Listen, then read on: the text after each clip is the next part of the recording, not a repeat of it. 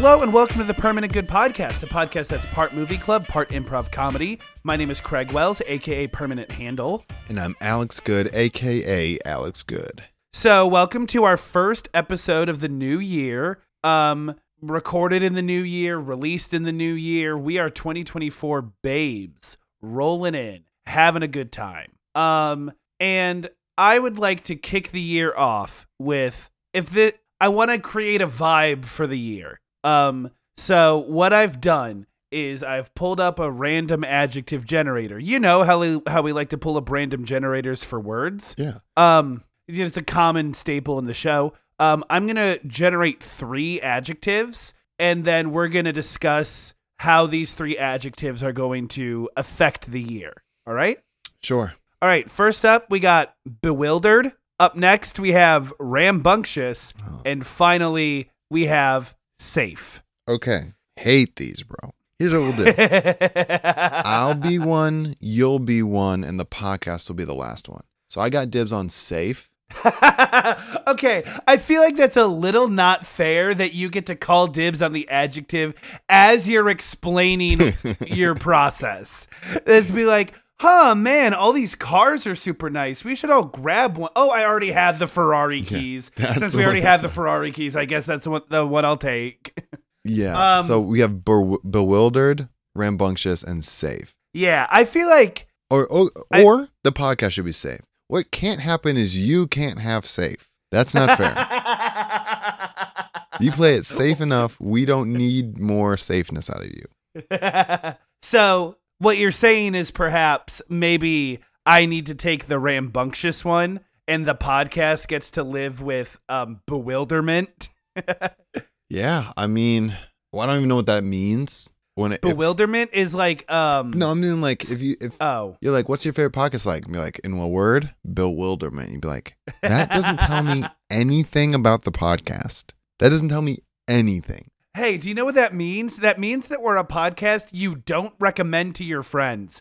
That means that you're a show. That means that we are a show that lives in your subs- doesn't even live in your subscription feed because you don't want somebody to find out. Like somebody's like, "Oh, you you listen to Permanent Good." That's that's a choice, and Yeah. those are the decisions you have to live with. Yeah, I mean, I guess. I mean, But also a rambunctious podcast, scary, also scary. so this will be the safe. We're gonna have a more safe podcast. This will be this a safe podcast where you can go to to get reliable and consistent laughs and entertainment. Which means one of us is gonna be bewilderment and the other one's gonna be rambunctious. I think I can play Um, bewildered better than I can play rambunctious. Yeah, and I've been playing loosey goosey a little more recently, so maybe maybe I need to internalize that. Okay, sounds good to me, man. All right, well, now that we have that out of the way, let's um get this over with, I guess. Um we are for our belated 150th anniversary celebration. We are watching a double feature of Mamma Mia and Mamma Mia Here We Go Again. If you don't want to hear us talk about these movies at the I'm sure incredible lengths that we are going to be discussing them, you can skip to this time code right here. Time code 37 minutes, 30 seconds. So I knew, I want to make it clear. This is starting the ball on what is going to be a very long month for the good household. Yeah. And I want to make it clear that was never the intention. When I devised this malicious honeypot um 3 years ago, I I was really banking on it being in August or something. So I this is unfortunately carried a little bit further than I meant to. And for that I do humbly apologize. That being said, I hope you found a little bit of fun in it. Okay, here's here's what I've realized that most I think most people that aren't us don't have is when your job. I'm saying this is a job, even though we're not getting paid. Like we've been doing it consistently. It's it's our it's work. When your job is to watch movies, and then you watch more movies on top of that, and you end up watching, you know, between 150 and 250 movies a year. You just start to find good parts of movies you wouldn't normally enjoy. Otherwise, this would be hell. you know?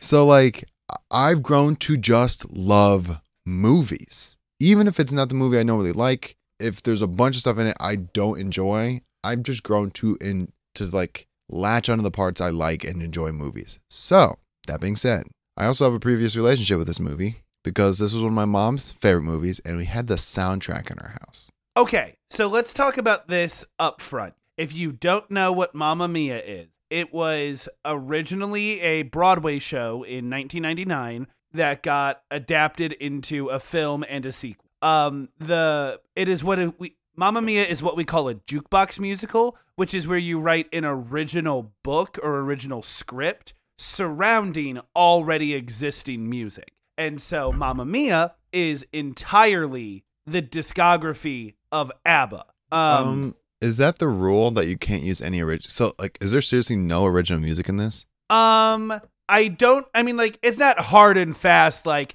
if you have 13 ABBA songs and one original song, that's Right. still a jukebox musical. Okay. Um, so I yeah, I just didn't know that because I'm like, man, there's a lot of ABBA songs in this. Okay. Like, a lot, and a this lot. is and this is the other point that I have in general with this movie. I'm a musical guy. Everyone knows that. Everyone it's on brand for me. We're going to see one or two more th- throughout the rest of the month. Um but this is kind of where I have to draw my line and say in Mamma Mia, the first one, there is simply too much music. Dude, I so glad you said that because So- I was 40 minutes in and I'm like, well, that's a good song. Let me look it up. I found the soundtrack. It was like song five of 16. So, 40 minutes in. The movie is uh, an hour and 45 minutes. The soundtrack is an hour and 10 minutes on Spotify. So that Dude. means that there is not a significant amount of movie. Now, I'm kind of coming and swinging here. I want to make it clear. I enjoyed the first Mamma Mia. It's silly, it's stupid, it does not serve a purpose other than to be fun. And I think that it accomplishes the idea of being fun. I think it accomplishes that very well. However, at the end of the day, it feels like um one long visual album. Like this is like a music video more than it is. There Um, would be, and you know this, and I don't think the audience is prepared for this when they start this movie. There is sometimes 30 seconds in between songs. Yeah. Uh-huh. And- it's a lot. this movie does not try to make the segues into songs clean or relevant.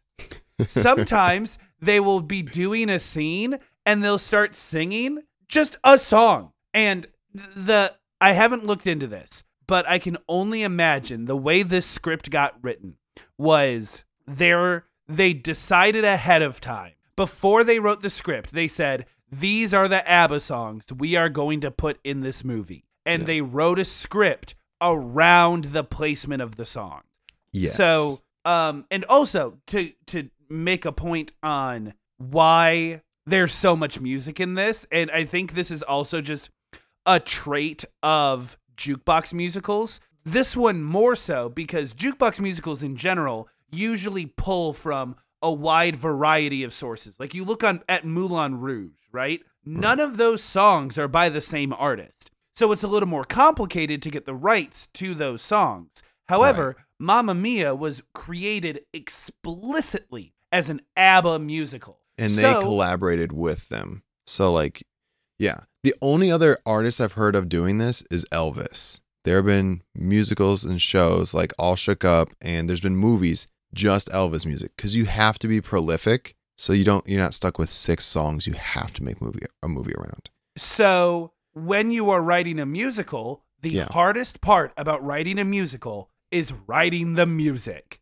But Yep. if you're writing a musical and all the music is already written, then why wouldn't you add as many songs as you could get away with? Right. So like I understand the line of thinking that um led us to the density that is Mamma Mia, especially when there's a song in the at like the beginning of the third act. I don't remember which song it is. But like we're st- like I said, we're in the third act. We're kind of ready for some resolution, and then Meryl Streep's friends start singing a song on the beach, Yep. and and it's not a song that I knew, and so it was kind of frustrating at a certain point to be like, okay, I get it when there are songs I know. You want to sing Super Trooper, you want to sing Mamma Mia, you want to sing Dancing Queen, fine, whatever. I do not know this song. I do not know this song. Therefore, you cannot get away with sneaking it in at the end here.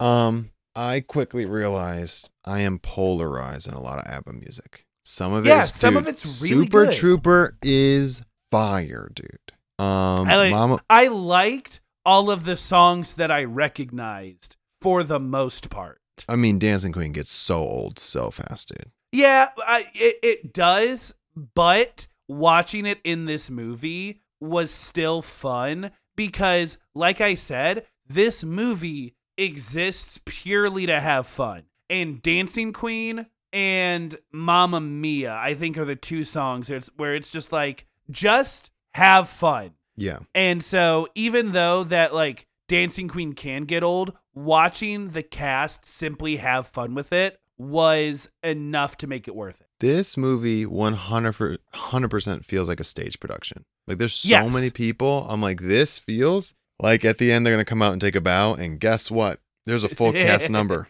So like it's it it's hard to say how good this movie actually is cuz I'm like is this is this just pulling on the theater heartstrings that I have? And there's music I like. I will say, and this this is going to be a freaking hot take. I don't like Meryl Streep in this movie. Um, I definitely know what you mean. Um, she has like a vibe of um. Uh, it I'm gonna say it, and this might be what you're thinking, maybe not. This is not that departed from Ricki and the Flash.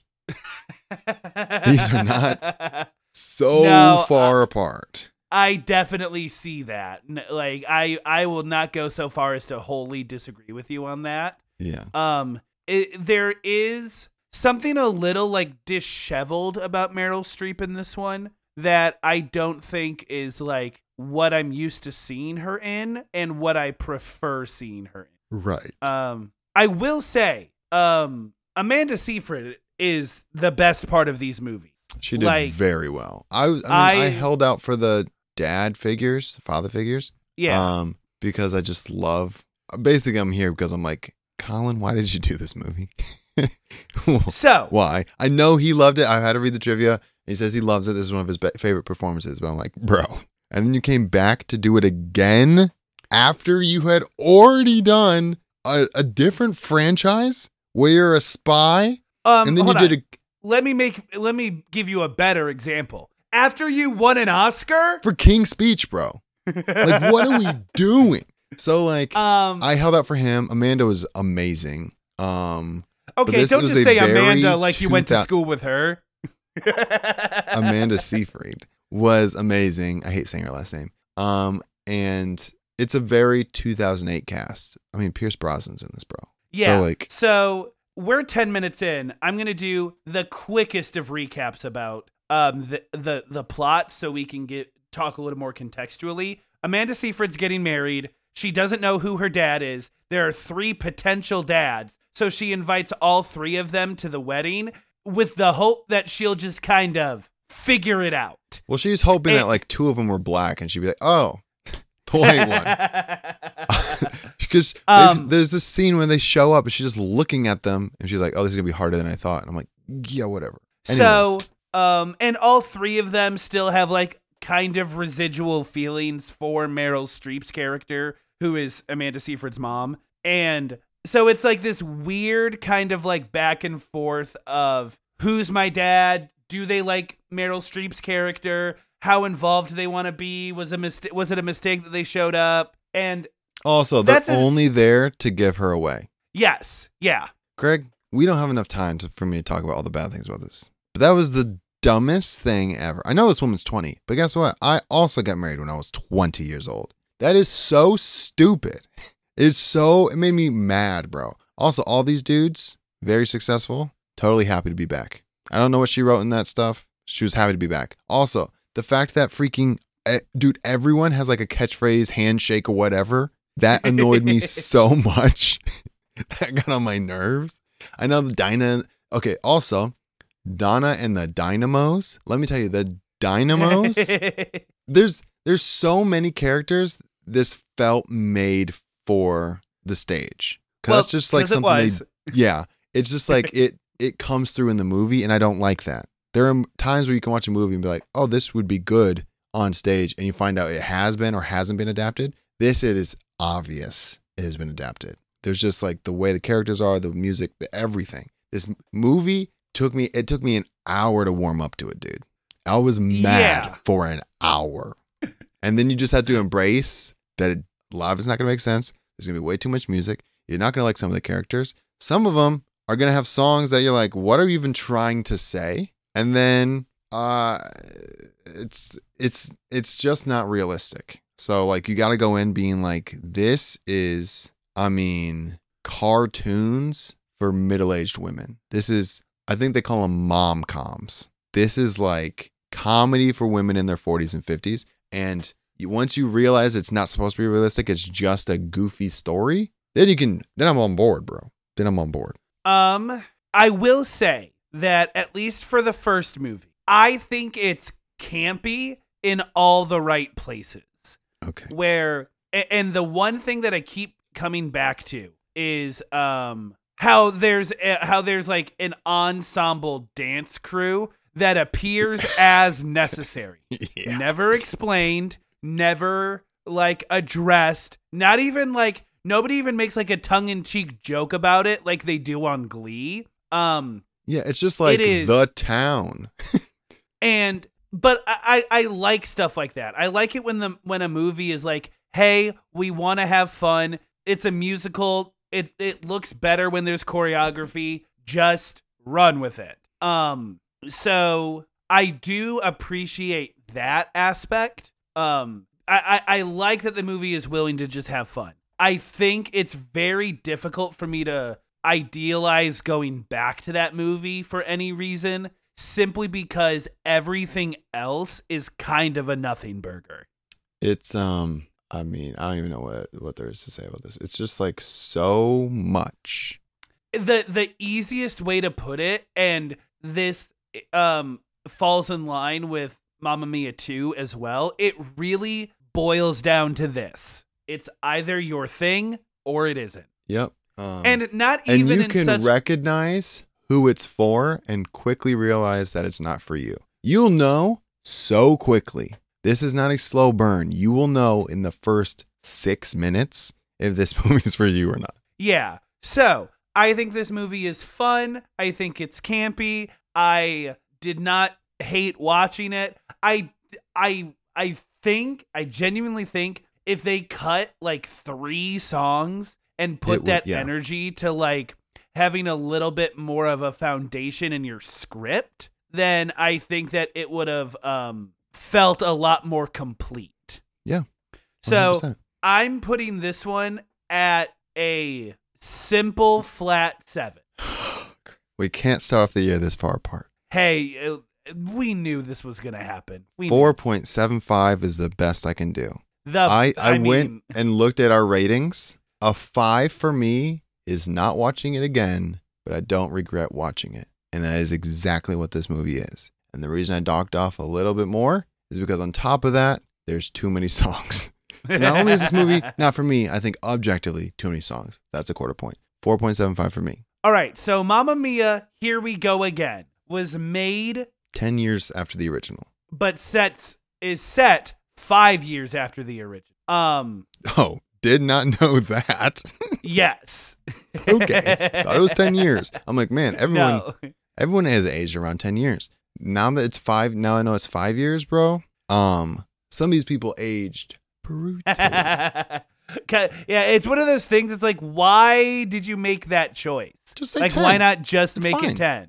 yeah Um, and so I found this one significantly more difficult because, and here's the worst part: is I'm about to be such a huge hypocrite in the same episode, which okay here's not- the thing i'm gonna contradict you because i think this movie's better Because after you've watched the first one, you're primed. I don't need to warm up. I already know what I'm expecting. It's just more of the first movie. Yeah. So I'm like, so sweet, I'll get down with this. So my complaint about Mamma Mia not necessarily having the strongest script. Mamma Mia, here we go again, does have a stronger script. Yeah. yeah. Like it, it is it- easier there- to understand what's going on. and more than that, things happen. yes. There's So- character development, bro. There's so, like, arcs. I as I was watching it, I that's what I realized is as I was watching, it, I'm like, oh no, my main complaint is being solved, and I'm still not loving it. Um, I, the problem of um songs not making sense, they just kind of exist. Um, still a pretty big problem in this one.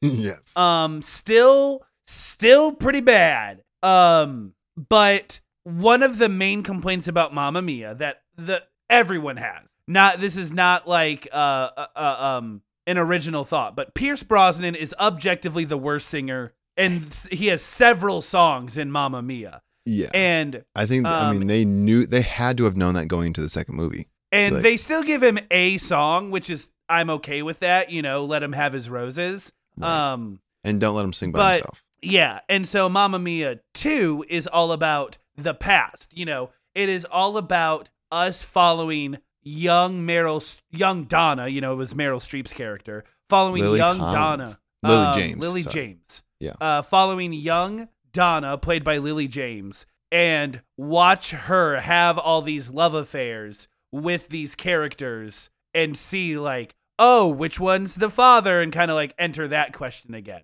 Um, so Lily James is far and away the best young cast member on she like killed it.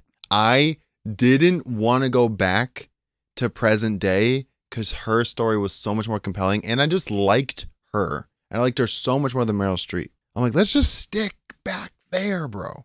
You're more interesting. I like you more. Yeah. So, um, the three younger gentlemen, the paternal, the potential paternal people, um, all of their younger actors were fine musicians. I didn't love their acting. Um, Yeah, I feel like because we're going to talk about the exact same thing. We have opinions on this. They got picked for their singing ability, yeah, and they're like, And you the can act one- too, right? and the one that stuck out the most to me was Stellan Skarsgård's Yep. younger uh younger version where like Mhm. there wasn't anything wrong with him like if i was his director i wouldn't know what note to give him per se without like you know really going into the weeds of it but like whenever he is seducing or romancing donna i just like i, I just don't buy it Yeah. I also here's a dude, I have this beef. I okay, I got a couple things to say. One, I think another reason I like this movie is because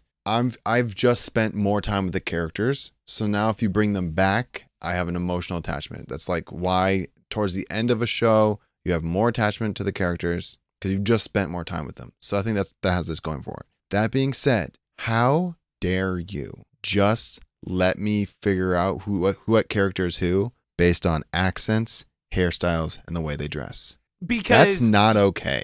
because young stellan really- skarsgård easy blonde swede got him Yeah. the difference between young Colin Firth and young Pierce Brosnan negligible. Yeah. Dude, negligible. And then also the Donna Dynamos. The I mean, to be honest, one of them genuinely kind of looks like the other one, but like they're just relying way too much on freaking hairstyles. I'm like, "Oh, you're telling me that 25 years later you have the same hairstyle as you did when you were 20 years old?" This does not make sense. so let me tell you why I did not care for this movie. And even though the script was better, the stakes were so low. Oh, a It- party? Opening up a new hotel with a party. Yeah, so um we enter Mamma Mia 2 and Donna, Meryl Streep's character, has been dead for a year. We if we get told it was not in such a ceremonious fashion that I remember. It was Um, literally her picture was on the wall. They casually mentioned it. And here's what here's what happens the entire movie is you're like, who could they afford to get back? Who had opening times in their scheduling to come make an appearance in this movie? And the second they said she's dead, I'm like, she's too expensive now. She's too expensive, So- too busy. She's not going to be in this movie. I thought the same thing about two of the extra dads. Only one of them, Pierce Brosnan, is on the island. Uh, is on the island. The other two guys, I'm like, oh yeah, one of their careers blew up. Yeah, He's not Colin back to do this Firth and. Stellan Skarsgård are definitely secondary characters in this in the second one. Yeah, I'm like, they're not gonna. So the whole this is a game I was playing. It's not important to the movie. I'm just like, who could they afford, and who was too busy filming three other movies to not be in this movie? Hmm. So I was thinking that the entire time. And to go back to the point though, is like it Amanda Seyfried like is trying to rebuild the hotel, is Yeah. trying to uh pretty it up and try to do like this grand reopening in honor of her mother. And she's arranged for press to be there, for a big band to be there, to have this huge party. But they don't really explain it in great like they kind of like breadcrumb information about how important this party is until like the very end. Because there's like a moment where she's talking to her husband, which don't even get me started on that subplot. Um, she was talking to her husband, and she says like, "But like the the press aren't gonna be here," and I'm like, "Press? We're like we're like an hour into this movie, and this is the first time I'm hearing Yup. about press." Mm-hmm. Um, so I feel like it this the, the script almost overcorrected in a way. Whereas like there's still an hour of music. This movie is longer. This one's a 2-hour movie with an hour of music. So we have a little bit more of a runway here. But I really feel like it didn't attach itself to anything or it didn't like let itself build up in a remarkable way. It, it was all breadcrumbing because if all they had were breadcrumbs. Yeah, there's more story, but then what? But the problem with having more story is sometimes it's best not to talk because then people will realize you're stupid, and that kind of happened with this movie. Is I'm like, oh, I'm finding more. I know who these characters are. I understand their relationship. What are they doing now? And I'm like, oh, it was probably better I didn't know that because not only is it not important to the story, um, the story doesn't matter, or it's so not important that like I kind of wish they didn't tell me. Just keep me in the past, make this entire movie a prequel.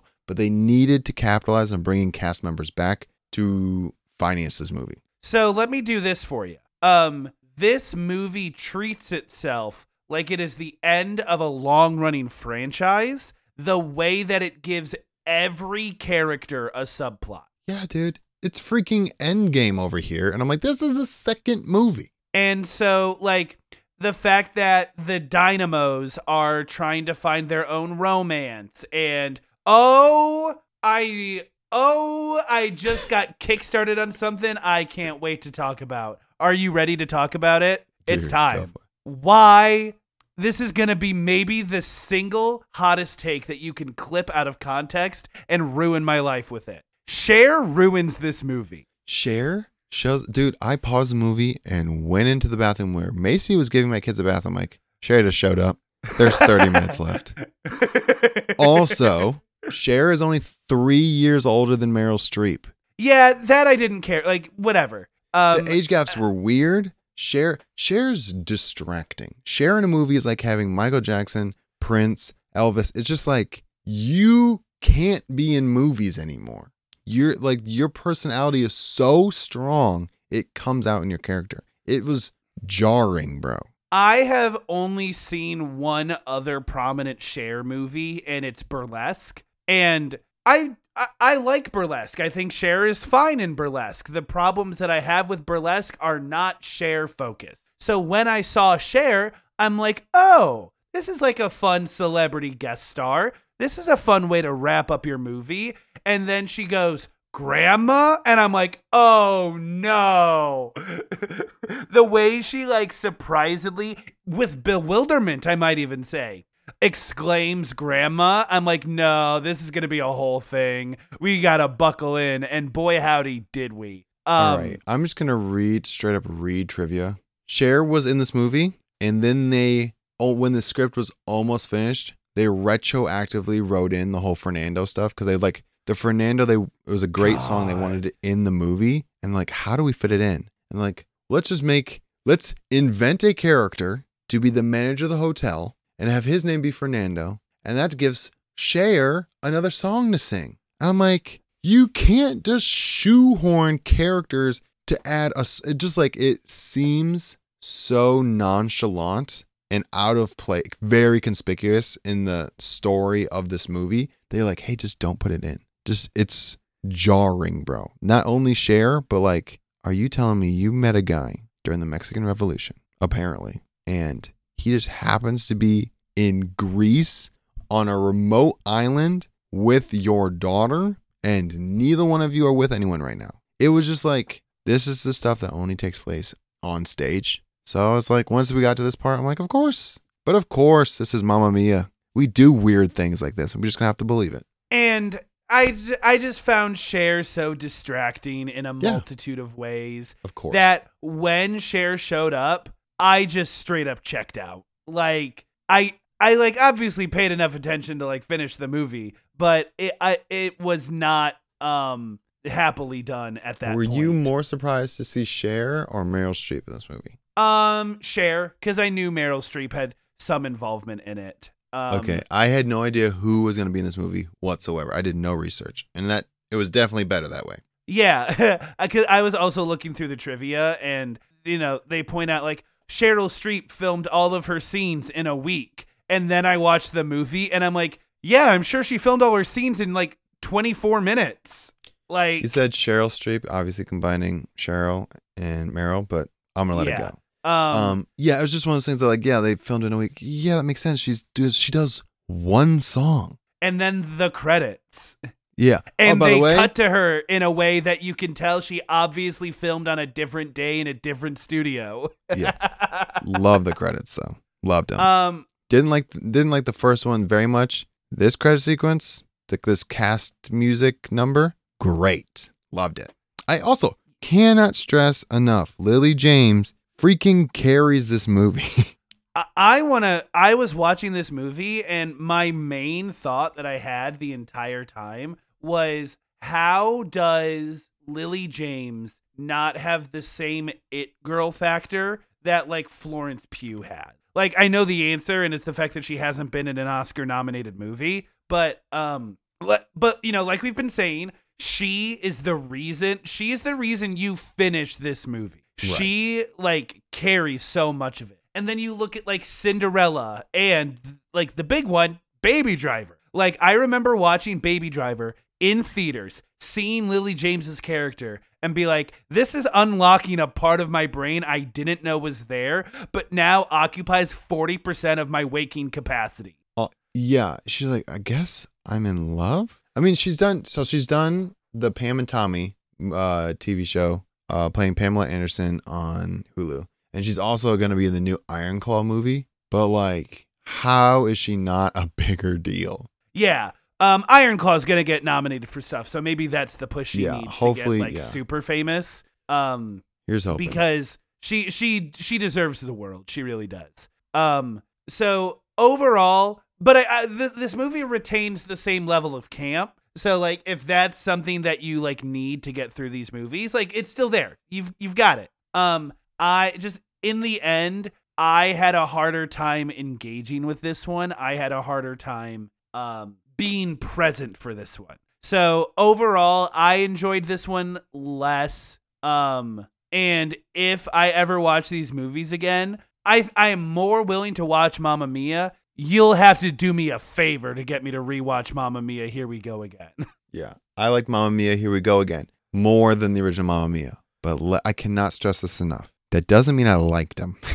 doesn't mean I liked them. I liked it more. It was more bearable. I didn't hate. I wasn't on my phone the whole time, but I also love movies. If you're the kind of person who watches one movie a week, these movies. Sh- I mean, un- unless you're a mother in her 40s and 50s, don't watch these movies. You're just not going to enjoy it. Um, this I th- I'm giving this a 5.25, so half a point higher than the previous one. Yeah, it's so weird. Something I think about a lot is like the tone of reviews is almost more important than the score itself because the way I've been dogging on this movie makes it sound like I'm going to give it like a 3 or something. That's not the case. I, I'm talking about the parts of this movie that are interesting to talk about. As a whole, it is a serviceable movie. And like the rating I give it, I think reflects that. Um, I think that this sits closer at a 5.75 for me. Okay, yeah, that's fair. This is just, I think we almost need a separate scale for musicals because it's so different that, like, I always rate low and you always rate at least two points higher than me. And people who don't watch musicals are just not interested in this. Yeah, and the people who do watch musicals are gonna be like, well, these guys are rating with a bias for or against. So it's almost not fair.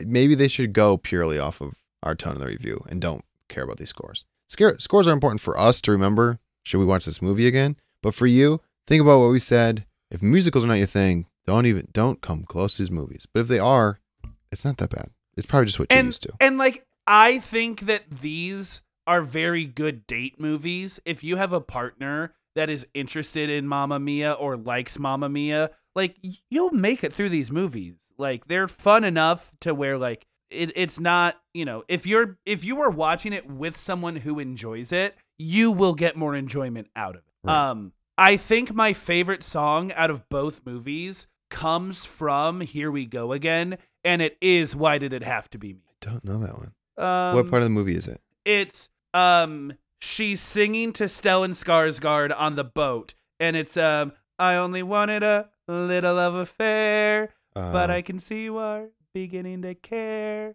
I know I like that song a lot. It, no, dude, freaking okay. So, Mamma here we go again, dude. There's a couple songs. Waterloo, fire. Waterloo's pretty good. Um, then the cast number Super Trooper, fire, and then Lily James audition piece for her band to start there on Dante Andante. Yeah, Like, you- can you even sing? Be like, I can kind of sing. Well, and then she does Andante Andante. So good, dude. Lily James was freaking murdering it, dude. yeah, for sure. and I she murdered it. Couldn't carry. She's the reason to watch the movie, but she wasn't good enough that this this movie gets anything higher than a six. So Yeah, take it with a grain of salt. maybe I rewatch Baby Driver. Yeah. One hundred percent. I might just watch more Lily James movies and just screw the rest of this. All right. So we are going to welcome back our non movie listeners. And this episode and probably next episode are format breakers. Sorry, that's just the way it goes. I think Um, people really like our format breakers. I think they almost makes you wonder why we have the format. Yeah. Um, we might need to do a poll. Be like, do we just like scrap our entire idea of the podcast? hey, we're gonna have we're gonna have an all hands meeting after we record this. We'll figure it out. Okay. An all hands meeting being you and me. Me Um, and you. Um, so we are going to go through our previous New Year's resolutions and our current New Year's resolutions. Um, and do that. I didn't have a. I didn't stick the landing on Right. that sentence. I've gone through all of our resolutions we've ever made. We have oh, a depreciation. Our completion is getting worse and worse every year. So the first year, it was you. You had yours and I had mine, and yours were like do more characters on the podcast, find an anime movie Alex likes, spend money on podcast advertising. Mine was be nicer to the audience, uh, have three guests on the podcast, only watch one anime movie. These are so achievable. I did like three of mine. You did half of yours. The next year, we didn't do a. Do we did like two of them? then the next year, so this was for the year 2022. Um, our resolution at the beginning was have a fan on the podcast, watch three or four episodes together, and do a live commentary. Be funnier. Find a one or two out of ten movie and watch it. Watch a four-hour movie. Challenge the format or add a segment. Put out a two or three-hour podcast. Put out a video podcast. Um, and do a merch drop, dude. what? okay, Google. In June, set a reminder to go back to our New Year's resolutions and maybe knock a few of those bad boys out. It was Be- crazy. Because, because let's be clear, half of that stuff you mentioned, we could have done. We've talked Well, about doing a live commentary So that was- episode, that- literally yeah. the entire runtime of our podcast. It is just a matter of you and I sitting down, deciding to watch a movie, and doing it. dude, it that, takes yeah. th- it will It's- take minimal effort. We just need to do it. Yeah, and that was so that was our podcast last year. Uh, we did our resolutions three weeks into January. We we, we did a whole bit about it. I listened. To, I had to listen to the podcast to do it. Don't like doing it, but I had to. So for this year, the one that we are 2023, what we were have supposed to accomplish was this. We lowered our expectations and we said just watch one podcast movie together and put out a live commentary. We did not do that. Find a trash movie, quint like made to be bad, and do that for the podcast, which we did not do. Like th- we did this on accident the year prior. Is we find a movie both of us really don't like, but that wasn't the point. We were supposed to find a bad movie and then go into it with that. So we didn't do that. Um, for the podcast, yes. I mean, It- I definitely did that like personally. I like, mean, we did like Cocaine Bear, stuff. but that wasn't like we didn't do it. I, I'm trying to think of. I'm going through right now for stri- just bad movie. Um, I mean, you could argue that we do that with like um the the Transformers franchise. Like we chose Yeah. the Transformers franchise because but these we were supposed to be like it went off the rails.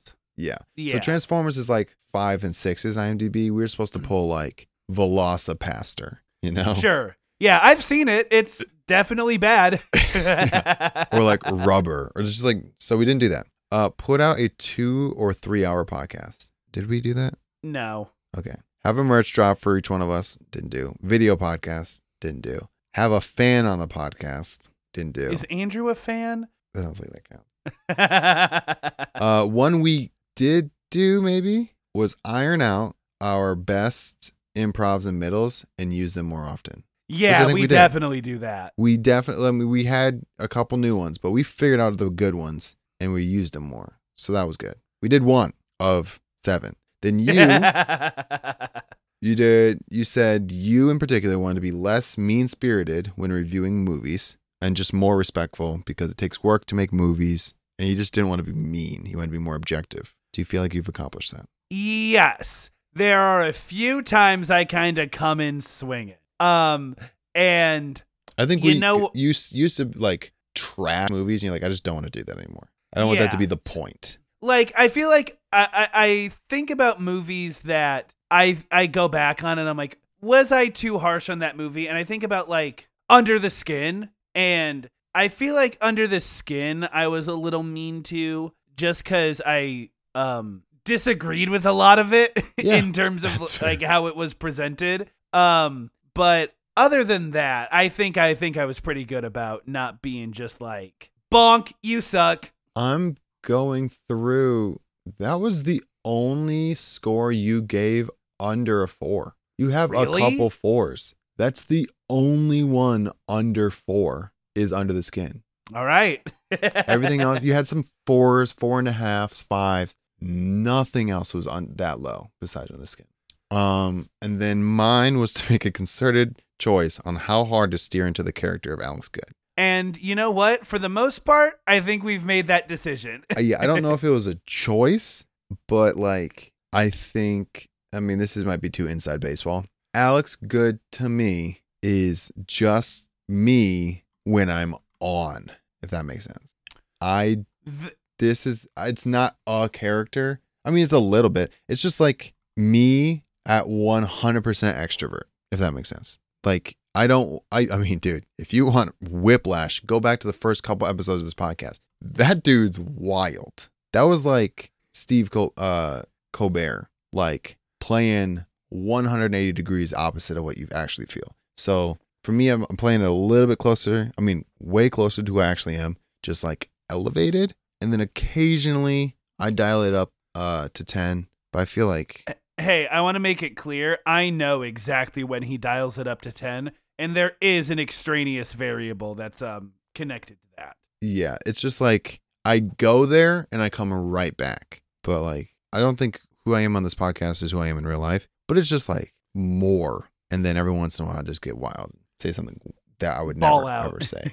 or just straight up don't believe in. I got just to make things fun. So I think I did that, just wasn't as smart. So Craig, for this coming year, I think we should keep a few of the old ones because they're good. There's a reason they keep coming there back is every year. no reason that we don't do a commentary episode this year. Dude, li- the- Objectively, just no one. reason. We can't. You we have to do one. it is Um, as it is as simple as us watching a Netflix movie together and just being in a call while we do it. Yeah. I that's and we literally just record. It'd be a piece of cake. Merch drop for each one of us. Dude, I last year we literally said stickers, just keychains are allowed. Just Okay. something small.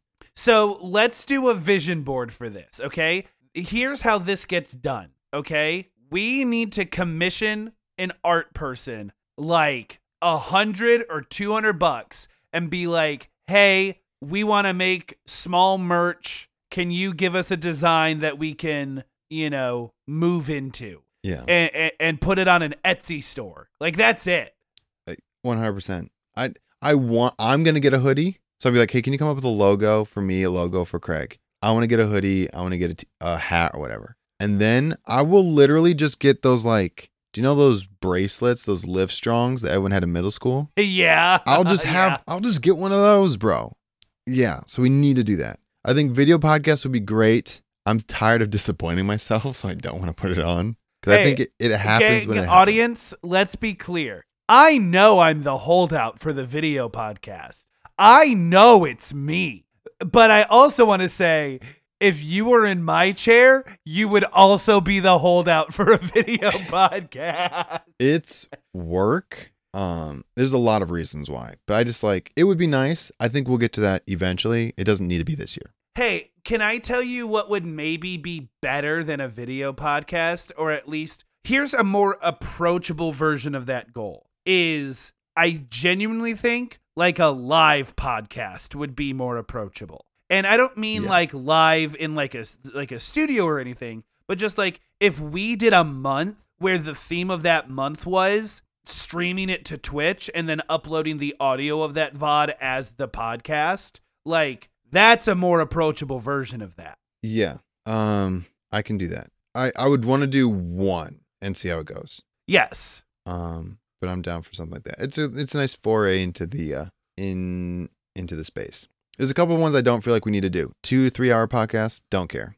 That's too long. Uh, we'd have to be having so much fun for that to be feasible. I don't feel like we need to bring back a trash movie. Like watching bad movies is not fun for us. I I understand it's fun for our audience. I think they like w- listening to us talk about movies we hate, but I don't think the movie has to be bad for that to happen. We just have to find movies we don't like and then literally go the opposite of last year's resolution and then just dog on them. and um, finding bad movies to watch. I, I think that it is worth it for us to do that every now and then. I like yeah. not so often that we are I mean like that's kind of what we again like we saved the franchise month for like movies we know go off the rails. right. I also don't know if they need to be bad movies because I think we need to stick to popular movies, and po- there are some good popular movies and there's some bad ones. I think if we start getting to niche bad movies that no one's seen, it's not rewarding for anybody because no one knows what we're talking about. Um, I think we do it naturally. I don't think we need to find it.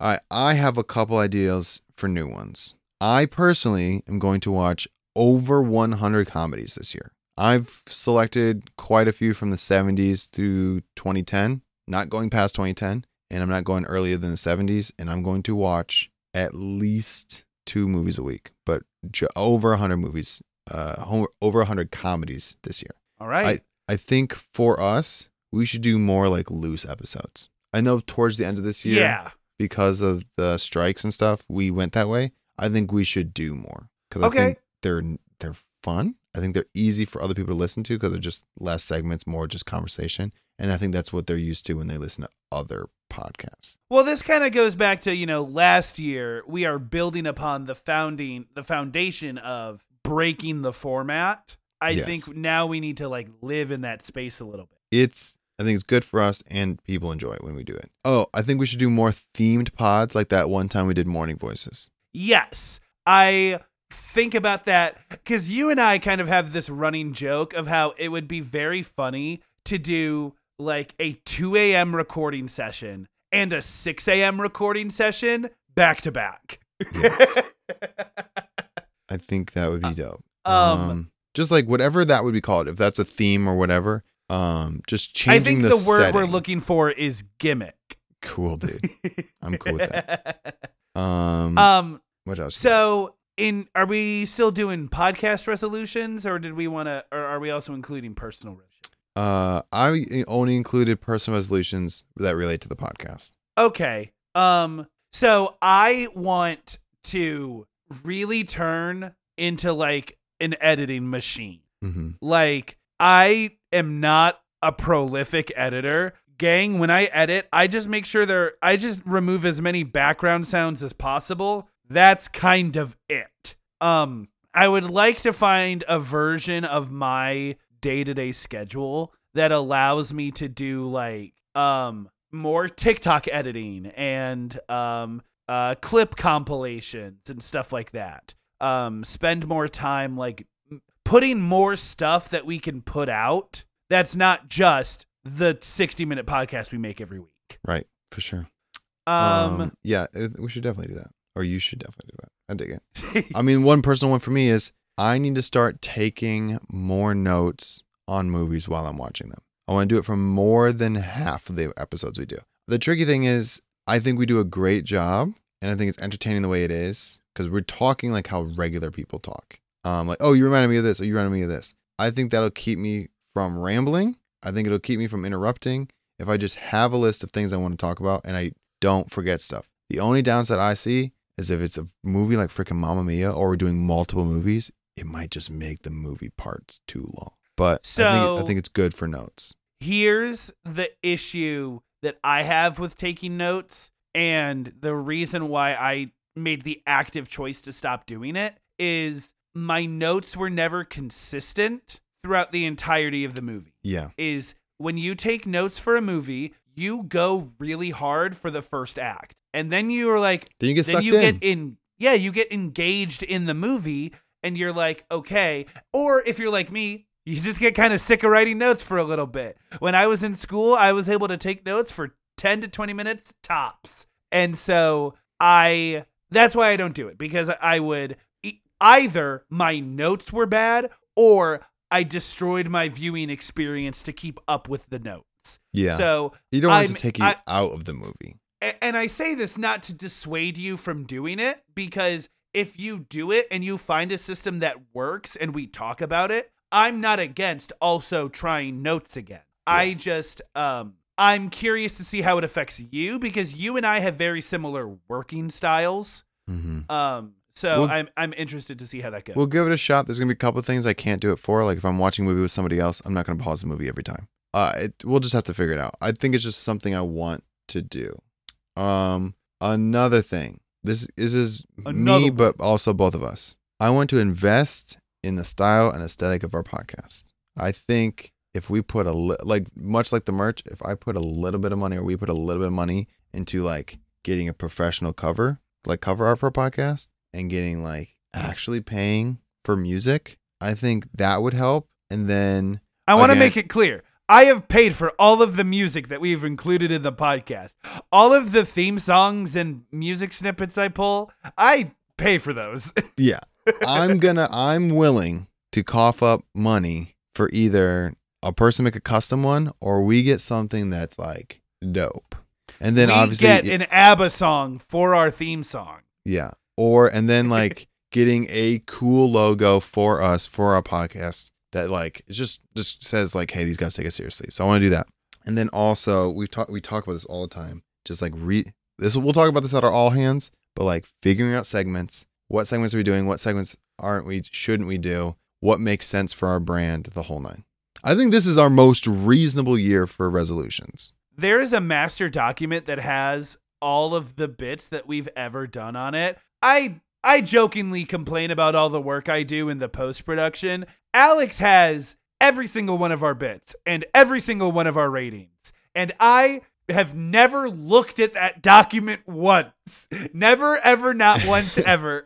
So, for what it's worth, we're all pushing and pulling from different directions here. Um, so there's gonna be a night where you and I, it's pr- it needs to be a night that we do- are not already recording the podcasts Yeah. um, where you and I sit down with that master document and just cut segments that we like don't even like put it on the table. right. Cool with me, man. You got anything extra you want to add? Nah, man. I just like this year I watched exactly 200 movies and I and I'm like, "You know what? Let's just go ahead, do another 200 movies. I I could bump it up to 250, but I feel like that is a weird amount of pressure to put on myself. Yeah. What we're already gonna do, I mean, a little over fifty for the podcast. movies. Yeah. I usually end up watching 100 movies for the podcast between um, Permanent Good and Small and Tall and um, franchise and double ups. I Yeah. it usually maths out to 100 movies for the podcast. Yeah, and I think about like I don't track my free ballins. Like once I, I'm done talking about them, I write them on a piece of paper. I just throw the paper away. I'd have I'd have to go through every single episode and write down how many movies I've watched. I bet you I hang around like 150, 170, and you get an extra 30 from working at a movie theater. yeah. Um, Um, yeah, it's a lot of work, man. So it's fun. I love it. really, yeah, for sure. Um, so I'm not really too worried about my resolutions outside of like productivity. Mhm. the blanket one is like stop putting stuff off, Yeah. but easier said than done. I'm not whatever. Yeah, dude, I gotta, I gotta. I mean, personal side, I'm like, Yawn into the mic. take freaking one of them, dude.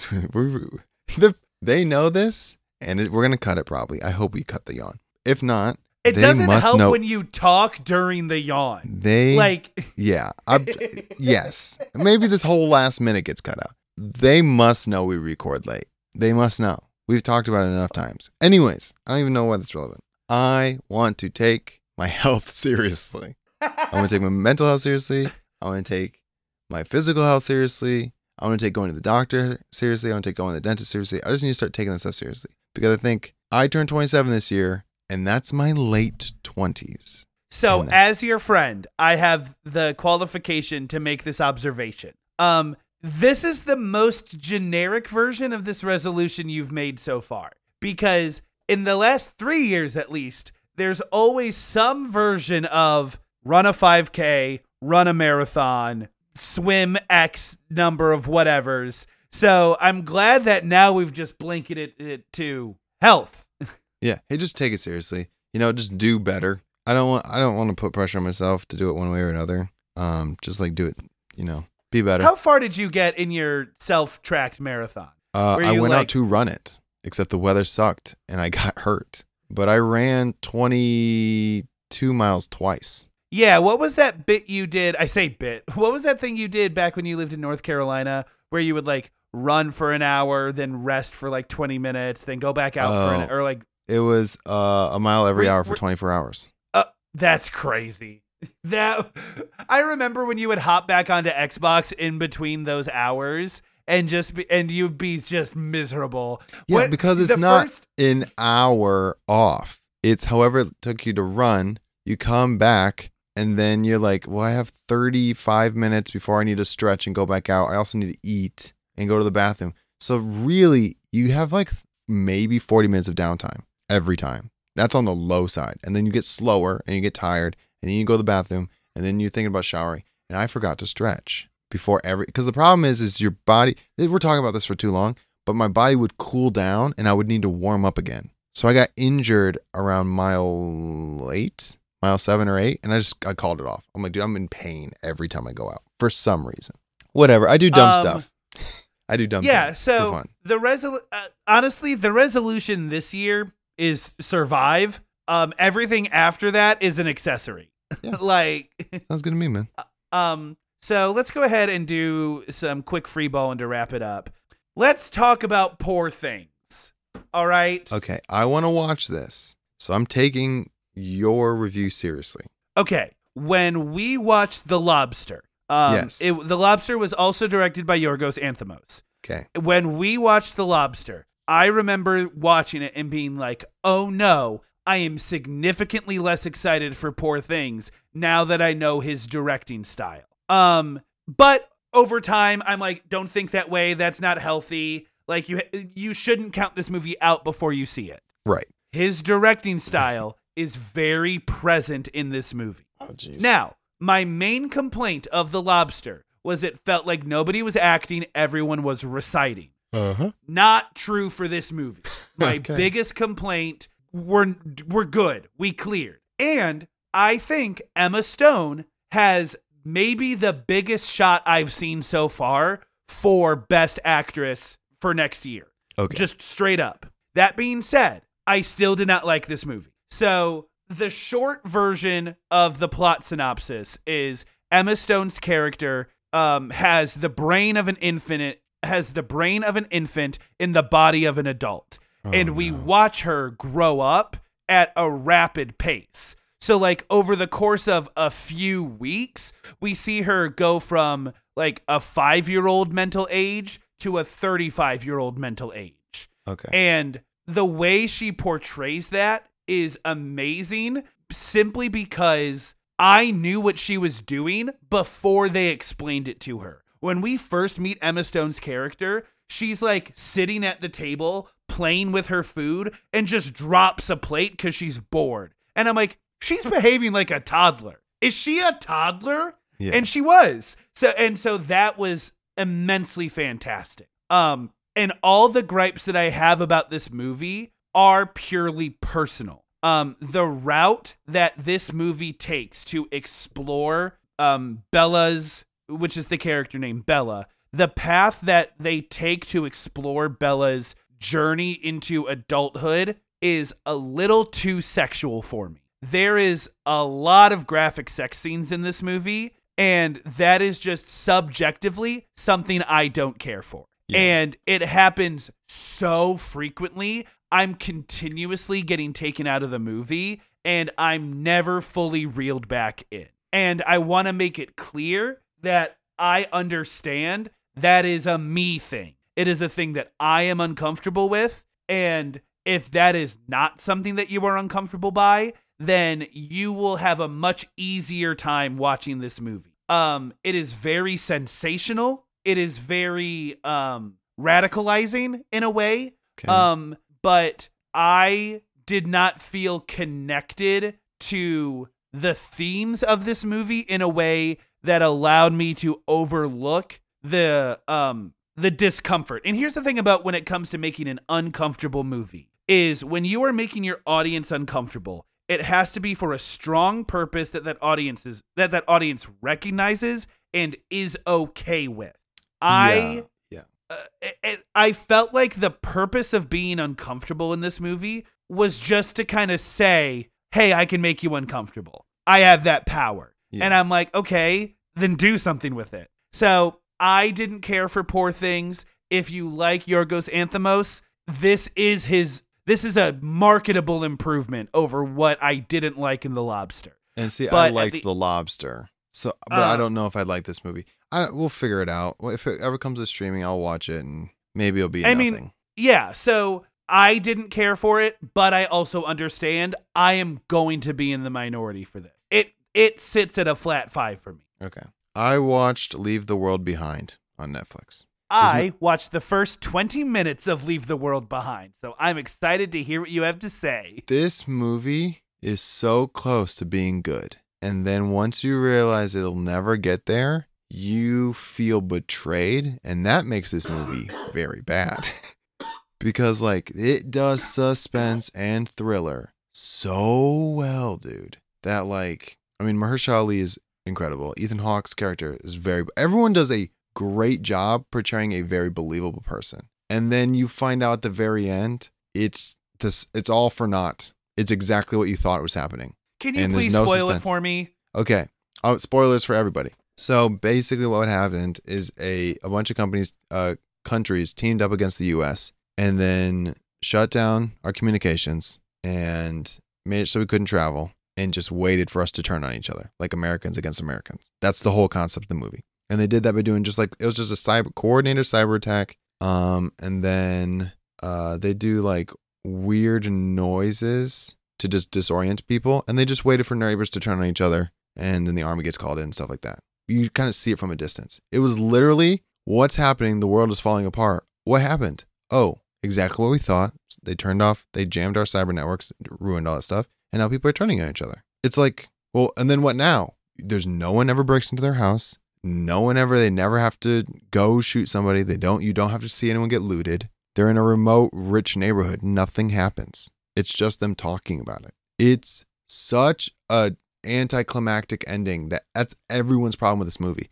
It's like you Okay, so here's a- the question. Yeah. I re- I'm how does the movie end? Oh. Like what's the like what's the Were third you act? you got 20 minutes in, so the youngest daughter's just obsessed over Friends, obsessed with it, and then they go too far out in the woods, and she loses signal, and now she can't watch the final episode of Friends. She finds out that one of the neighbors has a bunker, and in that bunker they have you know hundreds of, if not thousands of DVDs.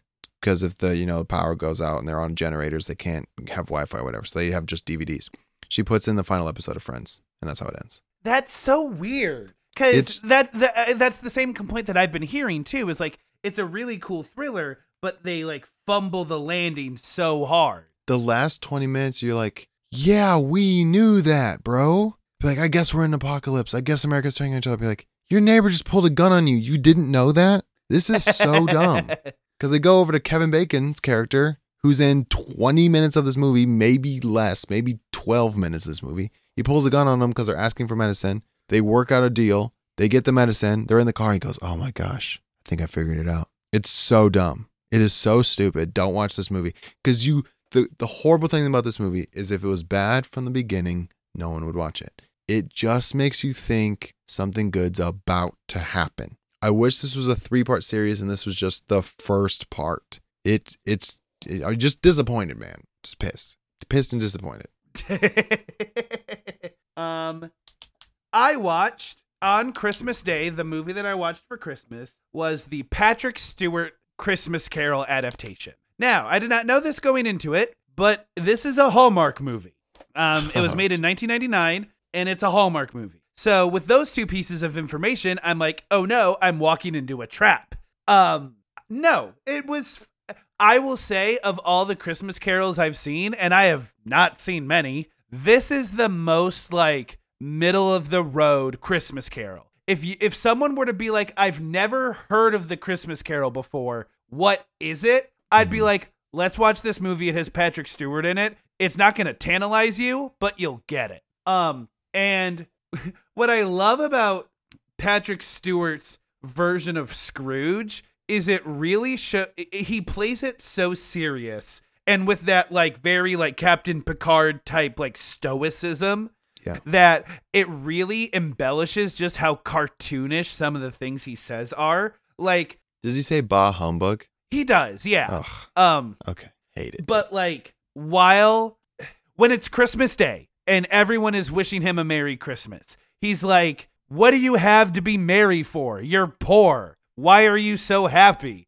And the thing that he says that I will never forget is when his employee, whose name I forget, sorry, is when he's like, Merry Christmas, Mr. Scrooge. He's like, Why are you merry? I actively don't pay you enough, and you have a wife and several children. I'm purposefully making you poor. Why are you merry? And like the way he deli- like the way he says that is like so it, it it's like so cartoonishly evil, but he says it with such pride. It's like it feels like a joke in in such like a cool way. Right. Um but like yeah, if you've never seen a Christmas Carol, watch this. If you have, don't go out of your way to watch it. Yeah, Uh, like it, it's like a six and a quarter. I watched Barbie. Okay, Um, this movie's good, bro. it is. It's fun. Here's the thing. This movie's good, uh, and I get it. I I honestly I get it. I know what they're trying to say. I get everything. That being said, how could you not be in love with Ryan Gosling and his whole story? The, dude, I laughed so much every time he was on screen. I'm like, I know he's not the point. I mean, he is the point, but not the point. Like this is not about him, but it's also about him at the same time yeah, that I'm like, dude, when he said Mojo Dojo Casa House, I'm like, he might be top 10 favorite actors for me now. I'm like, he's just incredible. I love him so much. His performance in Ken. I know he's nominated for a bunch of stuff, but like, Yeah. holy crap, dude. Or if he's he's nominated for I think Golden Globes and he's gonna be nominated for Oscars. And Knuff is um also nominated. I'm like, dude, this guy is phenomenal. Margot Robbie does a great job as Barbie.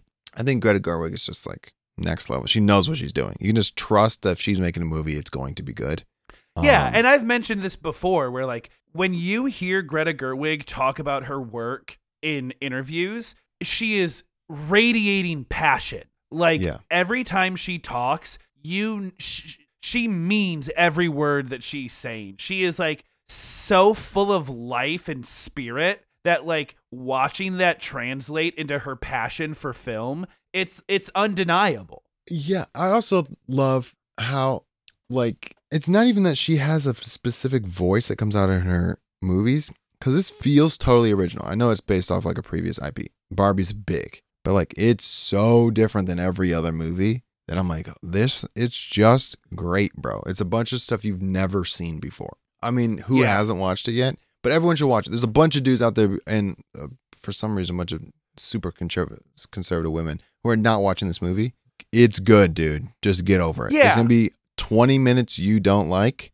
and the rest of the movie is great. So the thing that um I find interesting about this movie is like all the people that are against this movie are like um they're like oh it's too woke. They're trying to brainwash the youth. Like gang and I am not the first person to say this and I understand that. The feminism that this movie introduces is like bare minimum feminism like America Ferrera goes on this long speech about like the idea of like femininity in modern society is so contradictory in and of itself that it's a weird standard we put on anyone. And like if that's the first time you're hearing that message, then like pay attention. It's just I think it's for them a lot of times it's just like why are we still talking about it? yeah. Um which I get it feels weird. Within the concept the context of the movie, I mean monologues pull people out almost all the time. Anytime you have a monologue in a movie, it's gonna draw attention to the fact that one person's been talking for a long time. So it pulls you out for that reason and it's it since it is such like bare minimum baseline feminism we're like oh i've heard this stuff a million times can we get back to this like this is one of the times where i'm like dude the musical numbers are fire can we go back to doing something else? So like you guys will not like 20 minutes of this movie. It's in the third act. Watch the first two thirds. It's a good movie dude. It's freaking good. I like it a lot. It's not as it didn't blow my mind like how much everyone was talking about it the fact that it grossed like a billion dollars but like it is great. So if I had to give Leave the World Behind a score, it would be four. If I had to give Barbie a score, it would be seven and a half, maybe seven, seven five. Okay, let's knock out one more. Sure. Um, so the 200th and final movie that I watched in 2023 was a movie called Stretch. Um, now, Okay. here's some context. You're like, Stretch, I'm not familiar with this. Mm-hmm. Yeah, I know because um the average movie on Letterboxd gets around like anywhere between like a hundred thousand and five hundred thousand reviews for a movie. Um, Stretch had twelve thousand. So Holy we're now let me tell you the cast for this movie. This movie came out in 2014. We have Patrick Wilson, Ed Helms, Jessica Alba, Chris Pine, Jason Mantzoukas, David Hasselhoff, and Ray Liotta. How come no one's heard of this movie? I'm gonna tell you why, because the movie's not good. um, the it's like if Drive was a comedy. So let that sink in for a second and what that could mean. I'm like, Mary, do I Um, need to watch Drive again? What so the- Patrick Wilson plays a limo driver, and the limo that he drives, the last person that drove that limo killed himself. And now the vestige of Ed Helms haunts Patrick Wilson as Oh, he's jeez. driving this limo. Okay. And um he has gambling debts, Patrick Wilson's character does. And it's six thousand six thousand dollars of gambling debt. And for movie reasons, he has to pay it off by the end of the night. So he's trying to get all these famous um, clients so that way he can get big tips and pay off his fine or his debt rather. And so Chris Pine's character is like this eccentric billionaire promises a tip that will like get him out of debt. And then there's like a caveat where he's like, "Hey, can you go do this drug deal for me?" And things go off the rails fast. Now, the main linchpin as to why this movie is bad is that like in Drive, Ryan Gosling's character is a sad, melodramatic loser that people can see themselves in. Like there's an angst to it. Okay. Um, and so the parody of that in Patrick Wilson's character, he is just a loser. He just kind of sucks. and like a and he does like this like um Michael Westen burn notice narr- oh, like uh narration type thing where he explains like the intricacies of what he is trying to do, but it is the most surface level like BS movie mumbo jumbo that I've ever heard a character monologue before to the point where I'm like maybe you just need a different job.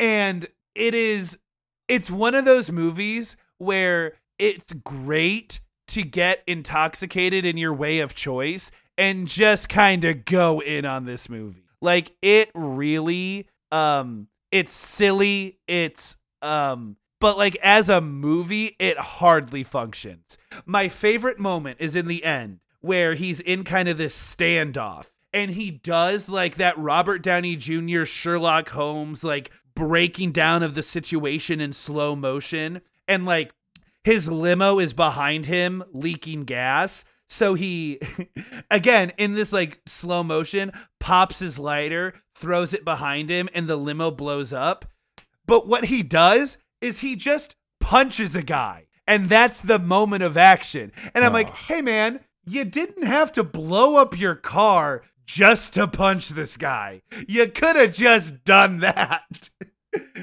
and it is awful in all of the best ways. Um, so if you want a weird, niche, bad, fun movie, then you've got Stretch. Um, on an honest movie scale, it sits at like a flat five.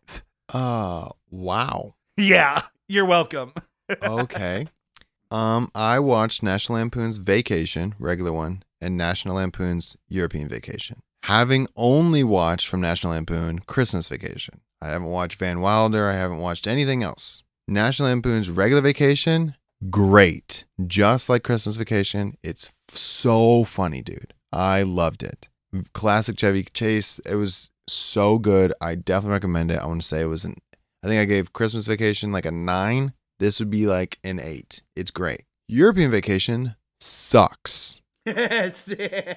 And it's the one that came out in between the two. So Christmas Vacation came out third. Regular Vacation was first. This came out in between. This movie sucks. I know I'm probably in the minority. I think the IMDb score is like pretty good. They go to a bunch of different European countries. They win on a game show, very like Family Feud esque. Um, it's bad, dude. They do the style of humor in each country that that country does. So in Great Britain, it's very like dry English humor. In France, it's definitely it's the I'm gonna make fun of you for being a tourist that doesn't know anything. And I'm like, this, and they do it in like five different countries. It's dumb, dude. It's so stupid. Also, there's nudity and it's rated PG-13. I'm like, what is? It caught me off guard. It's movie's not good. Didn't finish it. I think I had 20 minutes left. And most of the time, if you have that little left, you're like, well, let me just finish it. It's only 20 minutes. I'm like, no, I'm done. I'm over it. Um, I'm not watching. I this. remember I remember I had a friend in like early middle school who showed me either vacation or European vacation simply because it had nudity in it. Like I remember he had a portable DVD player that he kept on his bed and we were like watching it like just like in his room and he like and like that's why he showed me that movie and I'm like this is a weird motivation that you have right now. Yeah, it's it is it's weird, dude. It's not uh, nothing makes sense. It's just not funny. And you keep waiting for it to get funny because the first movie and Christmas Vacation are funny throughout the entire thing. And you just keep waiting for it to happen. You're an hour and you're like, oh, I'm done. I'm done waiting. It's not happening. It's just not happening. Would not recommend. I'm giving it a three and a half. Whoa. Just because maybe all of the jokes aren't for me. But like um a weird thing Christmas vacation just vacation the vacation trilogy does is they recast the kids. yeah, that's one. always hard. I mean, because they're growing up, so you get it. But I'm like, these kids look nothing alike. Because in this, like one of the movies, he's like six foot tall, and in the next one, he's like nine again. So I think it might be one of the bits. But they keep everyone else the same. But I don't know. I dig it. Straight up skip the European vacation. You don't need it. Go straight from regular vacation to Christmas vacation. But like, holy, I got whiplash. It was so bad. So I've been watch I watched Ben 10 last year and I've been trying to watch Ben 10 Alien Force, the sequel series. but the only streaming service it was on was Sling TV, and I was not doing that. So I kept checking on it, and I was hoping that in the new year, like it would go on a streaming service. And so I checked January 1st. Um, not only is it not on any new streaming services, it's also not on Sling anymore. It got fewer streaming services.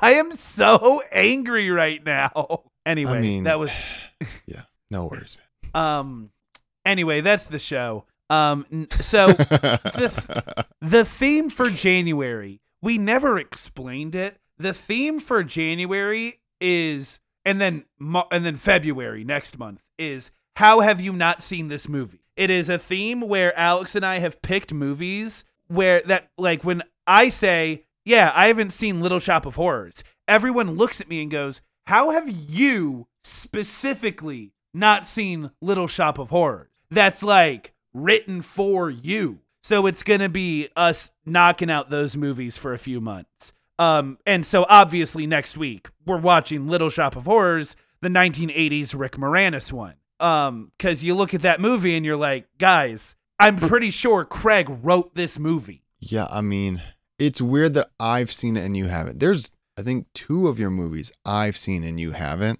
Yeah. which is weird. Um, and I think yours is also like that though. If Yeah, it's still close to how we had it. right. So, like, uh, I'm excited to revisit some stuff. I'm not excited for next week, but I mean, you'll hear about that more later. But until then, my name is Craig Wells, aka Permanent Handle. And I'm Alex Good, aka Alex Good. Have fun, be safe, and make good choices. And while you're at it, tell your mom I said hi. See you next week. Happy New Year.